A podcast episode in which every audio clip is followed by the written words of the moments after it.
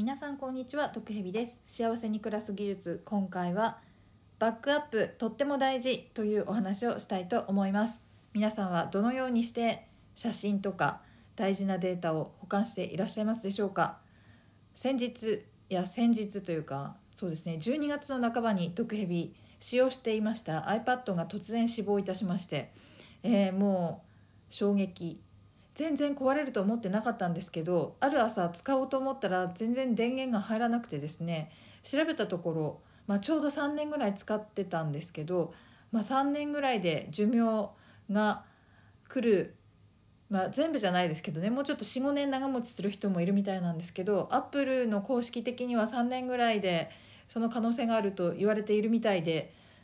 もう全然ねバックアップのこととかも考えたことなかったんですけどで壊れるなんてねいつか終わりが来るなんて全然考えてなかったんですけどある日突然終わりがやってきてでもう何て言うか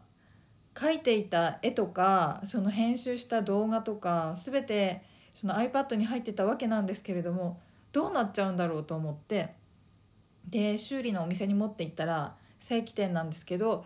まあ、iPad は基本的にこう修理とかないみたいで、まあ、保証期間だったとしても新しい iPad が送られてくるだけですと。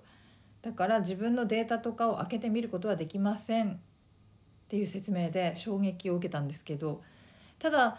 新しいものを買うのと修理がそんなに値段がねすっごい違うとかでもなかったので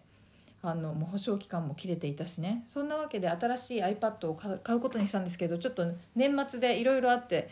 あの届くのが買うのが遅くなって届くのもねちょっと時間がかかって、はい、やっと iPad が手元に届いたんで再開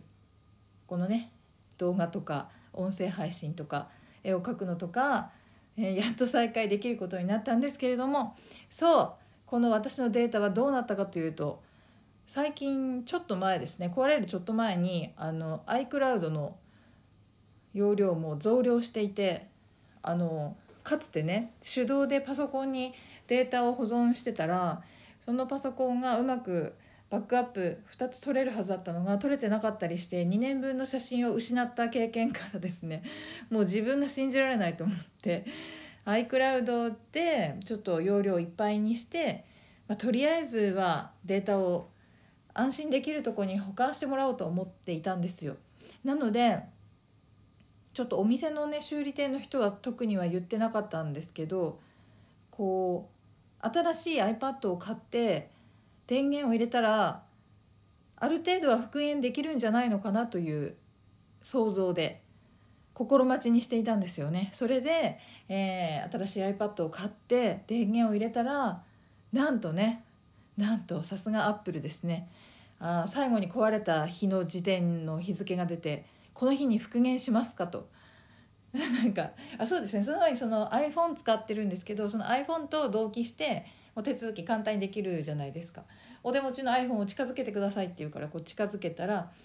それその後ですかね。なんかその12月の中旬時点の最後のバックアップのところにあの復元しますかって聞いてくれたのであやった写真とか絵とか全部復元してくれるんだと思ってはいってもちろんね押したじゃないですか。そしてしばらく時間が経って確認したらもうね写真と絵のみならずですねその最後に使っていたアプリとかもう全てが復元されていてしかもそのアプリの配置とかももうなんか本当に前の iPad を使ってた時と同じように配置されてアップルすごいって思いましたね。いや他の会社もすごいのかもしれないですけどちょっとあんまり詳しくないんでね。ただもうアップルさんありがとうと心から思った次第でございます。はい。そんなわけでね幸せに暮らすには大事なものが急に失われることがあるよっていうことをあの何も起こってない時からですねちゃんと想像して想定してそれに対応するこう策をね準備しておくのがすごく大事だなと思いましたね。またまたまね iCloud の容量が少なくなってたんでその前に2年分の写真をなくしてしまって悲しい思いがあったのでここはお金を払うところかなと思ってなんかこう節約してお金払うのってなんかなって前は思ってたんですけど大事なものにお金を払って安全を確保するって、まあ、保険ですよねなんか自分が大事なものに保険をかけるっていうのはこれはいいお金の使い方かもしれないと思ってはいやってたんですけどこれが功を奏したというか本当に良かったです。完全にあの復元されてはいそんなわけで皆さんも大事なものがいつ壊れてもいいようにバックアップを、まあ、どのような方法でもいいと思うんですけれどもバックアップをまあ20にも30にもするのが一番いいと思いますけどね。面倒くさいからついつい後回しにしてしまうことが多いと思うんですがある日突然壊れることがあります。なので幸せに暮らすためにはバックアップを必ず取っておきましょう。そんなわけでまた毒蛇のこの幸せに暮らす技術シリーズ復活いたしますので皆さん引き続きよろしくお願いいたします。ではまた。